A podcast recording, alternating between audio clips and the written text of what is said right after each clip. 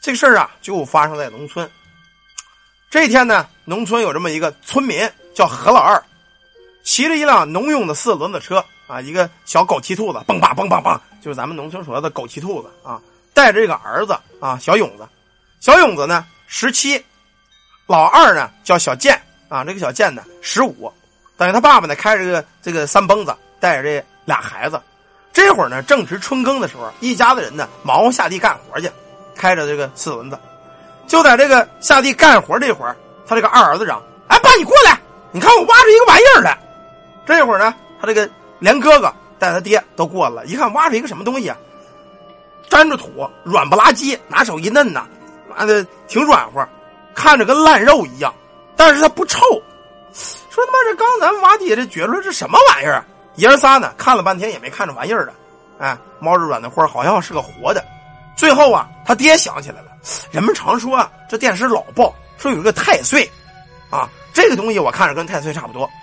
太岁这东西啊，又叫东海市肉啊，服太岁水能身轻如燕，长命百岁。这是《山海经》上写的啊。太岁这东西啊，没有固定的形态，就跟一块子烂肉似的。听说值不少钱。这么着爷仨呀，一觉得这个太岁就高兴了，赶紧把这东西搭在车上。他爸爸就说了：“咱呐，把拉县城去，看看能不能卖个好价啊。”开着这个三蹦子，蹦吧蹦吧蹦吧，哎，爷儿仨就奔了县城了。可这个三蹦子呀，走这个农村的土道上啊，真是反正也是够颠的啊。本身三蹦子屁股后头呢也没什么斗，是一个平板三蹦子。老二呢跟老大这个在后头，小健跟小勇啊就拿这块肉在这觉得很好玩。俩人都不大，一个十五的，一个十七的啊，在这车上一边你揪一块我揪一块，在这扯吧这个太岁玩。开的半道上，在这个。土地上可能有一块大高岗子，这三轮车子一压，咣一下子，这块的肉呢，噔楞一下，这哥俩没拿住，给甩在地里去了。这三轮子扑哧一下，从这上头给压过去了。他爹生气：“你们俩崽子，这你妈要卖钱的，你压了。”可是等这三轮子停下来之后啊，这爷仨下去再在地找这个太岁，没有了。这会儿妈三，那这他妈跑哪去了？没了，散了，那怎么着怎么着吧。反正你妈捡的，咱不要了。开着平板三轮呢，就回了家了。可是啊，眼看到了家门口了啊，他这个等于老大、老二、小勇跟这小健都在后头坐着呢。这会儿呢，快到家了，啊，也是地上是妈有砖头有什么呀，又是这么一颠，咣当一下子，这二儿啊，吭噌，从这三轮子上就掉下去了，扑哧一下，让这车轱辘就从脑袋上给压过去了。就这家伙。人的脖子你再硬啊，你也架不住三轮子。这大铁三轮嘣嘣两下，再看这个儿子呀，吐了几口血，咽气了。刚才还活蹦乱跳的儿子，这会儿就他妈死了。你想这何老二两口子跟他哥能受了吗？何老二这会儿心中也犯了嘀咕：他娘的都说在太岁头上动土要倒霉呀，难道说我家就因为动了这个太岁，太岁他妈要收拾我们？没办法啊，这个赶紧给这个儿子弄个棺材下葬吧。不过农村呢有不成文的说法，未成年人非正常死亡不能土葬啊，最好火化了。这叫孤女孤男坟的，这个不太好啊，最好是给烧了。他们家里想不行，我们孩子死他妈这么冤，刚十五就死了，不行，不能烧。最后没办法，村民一看人自个儿家的事愿意埋埋呗，也没人管，把这个写这个小健这个孩子啊就给。土葬了，也就是在这孩子埋完一周的时候，本村啊有这么一个小新媳妇儿啊，叫海燕呐，你长点心吧，她也叫海燕啊，在娘家吃完饭，大半夜往回走啊，走前天黑六七点钟，当他经过埋这个小健这个坟头的时候，小树林子，他也害怕，一小新媳妇儿噼里扑噜的就往家跑，到家了扑腾一脑袋就栽地下了，家里人七手八脚把这海燕给救过来，海燕才说说你干嘛这么害怕呀？海燕说了。说我他妈在那小贱那坟头那过时候，影超的，我看一个一个小身影好像是那个小贱。说到这儿啊，这小媳妇打个哆嗦啊，她也是害怕，我就喊谁在这儿呢？当时啊，这家伙答话了，嫂子，我是小贱。海燕第一反应是见了鬼了，因为这个小贱已经死了。这会儿吓得腿肚子转筋，也不敢答话，拼命的往家跑。后边呢，这些人就喊嫂子。你等等我呀，你等等我一块回家，嫂子，你等等我呀。家的人一听这，脑皮子嗡就炸了。难道这家伙死的不甘心，诈尸了？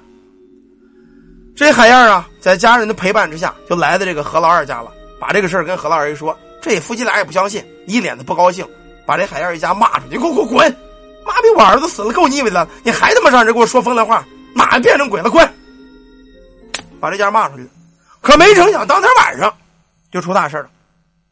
当村啊，有这么个老木匠啊，他这闺女呢，十四五、十五六啊，叫小芳芳，在睡觉的时候啊，大伙儿。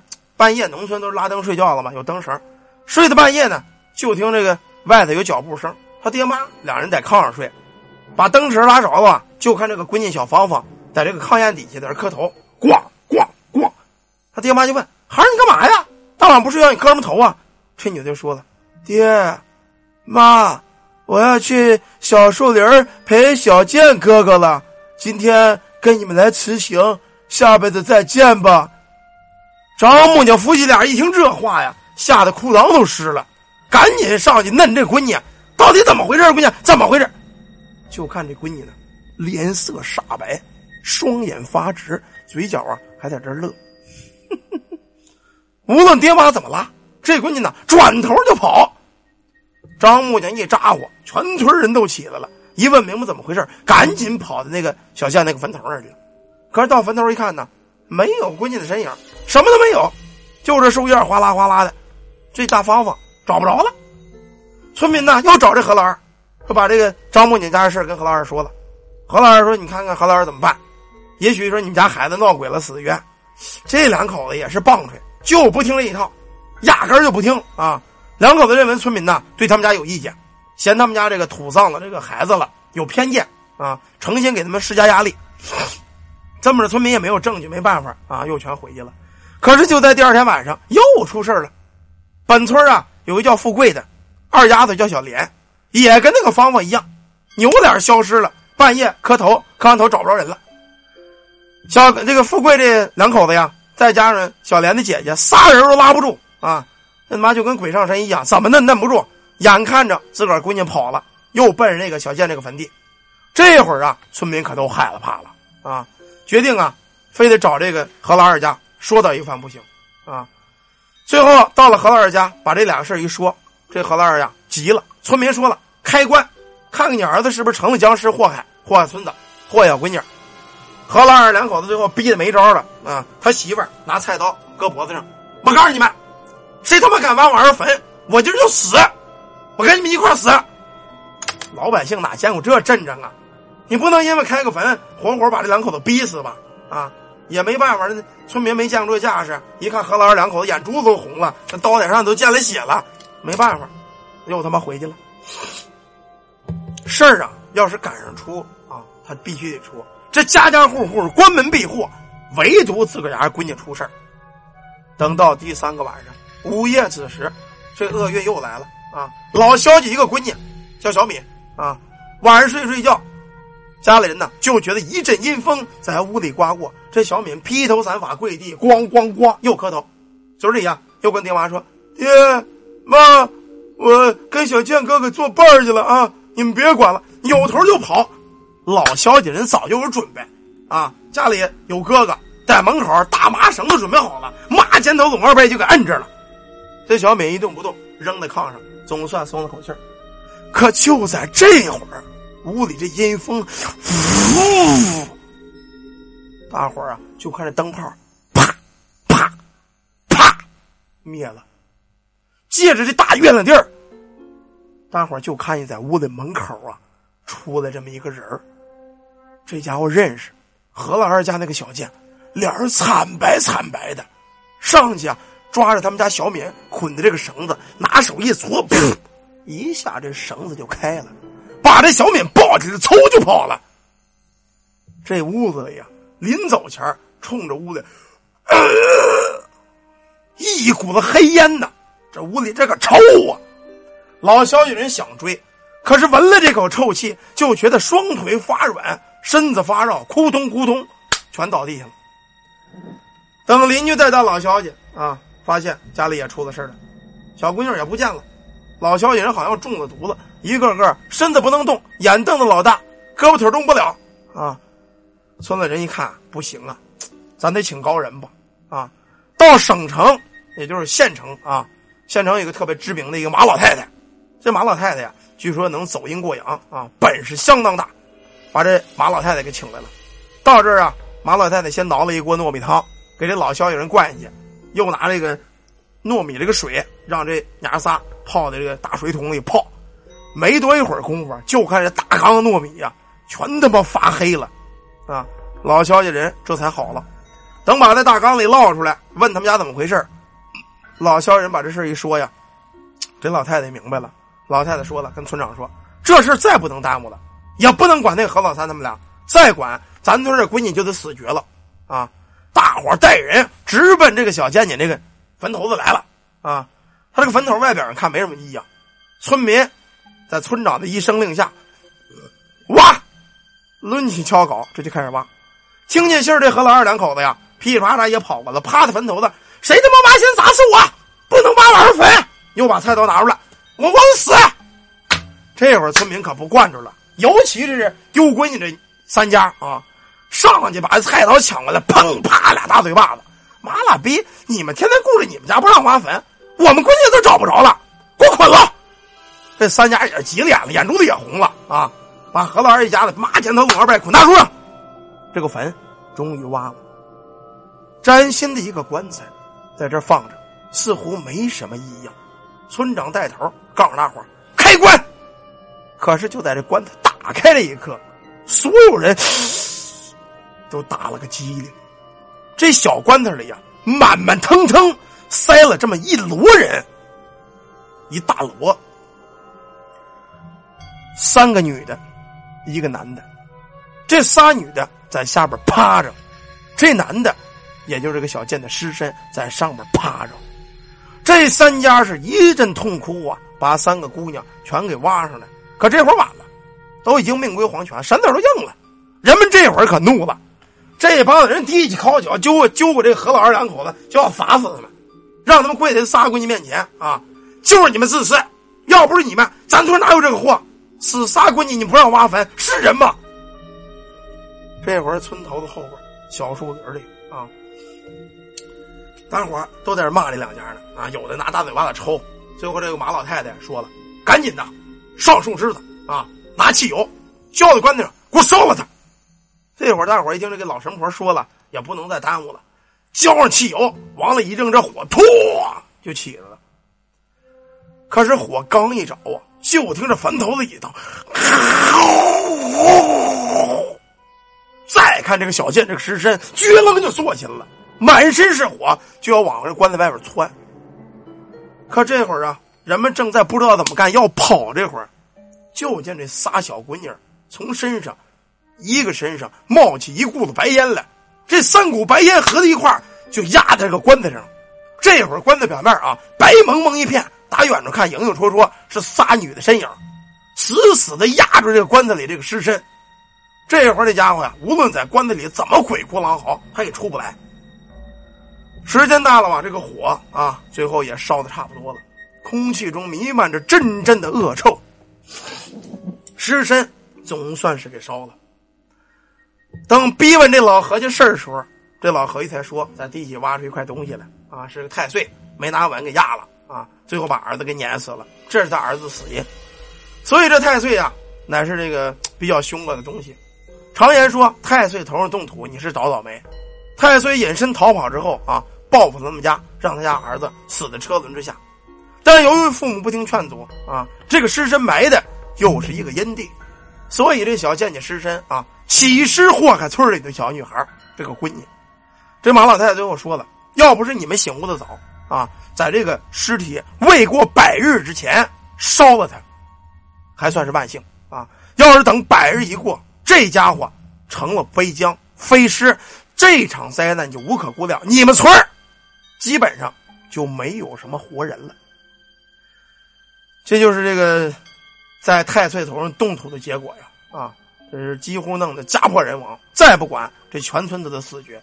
所以太岁这东西是很厉害的，甭说太岁真身，即使是太岁凶星临门，赶上五皇大厦之时，太岁临头，你呀你就是倒霉催的啊，能倒霉倒死你。很多人就跟我说：“大哥，你看我这个最近怎么这么倒霉呀？”前段啊，有一个哥们儿他信佛，他就跟我说：“大哥，你帮我看点事儿吧。”我说：“怎么了？”一开始没跟我说他信佛啊，他说：“我呀，前两天有一个朋友结婚，我呢跟邻居借了一个车，一个奔驰啊，然后呢，我开着这个奔驰给人家我们哥们接亲戚了，半道给撞了。撞完之后呢，我这给邻居赔完钱回来之后呢，我自个儿有一个捷达，我开着捷达出门了，啊，在外边外地呃待了这么一天，可第二天早上起来呢，我这个车轱辘让人给偷了。”好容易把车轱辘安上，开着车回家，半道下点雨，正用雨刮器的时候呢，这雨刮器唰家飞了。他大哥，你说我够倒霉吗？我说这个确实够倒霉啊。他问我这个事怎么办？我这让他测了个字儿，结果这个字儿呢，我测不出来。这个字儿我测不出来，我就感觉不对，我就问他，我说老弟，你跟我说实话，你是不是信佛啊？他说是。我说那你信佛，你找我干嘛呀？我说你有没有师傅啊？他说有师傅。我说那你找你师傅啊！我说你信佛的，你找我信道的干嘛呀？你让我给你测，我测不出来，这里有事儿啊。然后他说找我师傅了。我说你师傅怎么说的？我师傅说了，因果报应自有循环，让我挨着就行了。我说那你就听师傅的吧。我说我给你管不了啊。咱们这个人呐，不管说你信佛也好，信道也好，有师傅你先找师傅，你先别找我啊。有师傅你不找师傅，你找我干嘛呀？弄得我要管他的事儿，倒不像跟你师傅斗法似的，对吗？他师傅说了。因果报应让他挨着，这你妈谁挨得住啊？天天这么赔钱，这么倒霉。我说那你只能听师傅的，我管不了啊，你挨着吧。最后他也不搭理我了啊，他也不搭理我了。这个不是我不管，你没法管。我跟老师有时候在家里办事有看病的来了啊，信佛的来了，都不看。你上香点香，这个香都不带着的，这香都点不着，知道吗？所以说就是不同门的啊，那个。确实看不了，你看我给你们普通人不信这那测字行挺灵的，但是他找我测字我测不出来，我测不出来，你知道吗？我一测不出来，我就觉得有问题啊！谢谢我们瞬间老弟啊，感谢老弟。我一测不出来，我就知道有问题，我就问他，我说你是不是信佛的？我说信佛佛道可能不同源啊，同根不同源，我给你管不了这个事儿，你找你师傅吧啊！最后我不知道怎么办的，那我也不管了，跟我没关系。好吧，咱们这个故事讲到这儿啊，咱们不涉及到教派纷争啊，信佛也好，信道也好，都是导人向善，咱们也不用说说怎么着骂街啊，可能因为这个个人理念不同啊，信佛信道都无所谓，都是导人向善，你只要干好事信什么都不赖的，你信自个儿都不赖的啊，咱们别有说一说讲点这个怎么着了就骂街啊，别骂街，咱们讲故事讲故事，没有什么佛道之争，太平盛世哪有什么佛道之争啊，对吗？你爱信什么信什么，没人管你。啊，对吗？不要紧，年轻什么？你没有什么佛道人，所以说有的人他就愤青啊！你说怎么着，我就骂街啊！你是傻逼，那我是不是傻逼跟你也没有关系，知道吗？有的是黑粉喷子，天天啊，你是傻逼，你就说佛家不好。我说我我是不是傻逼跟你也没有关系，对吗？啊，你信你的，我信我的，我我不说佛道什么好不好的，没有关系，都是导人向善，都是好的教派，对吧？好吧，这故事咱们讲到这儿啊，希望有的朋友别骂街啊，别骂街。没有必要啊！有些人老骂街没意思，我也没惹你，你骂我干嘛？对吗？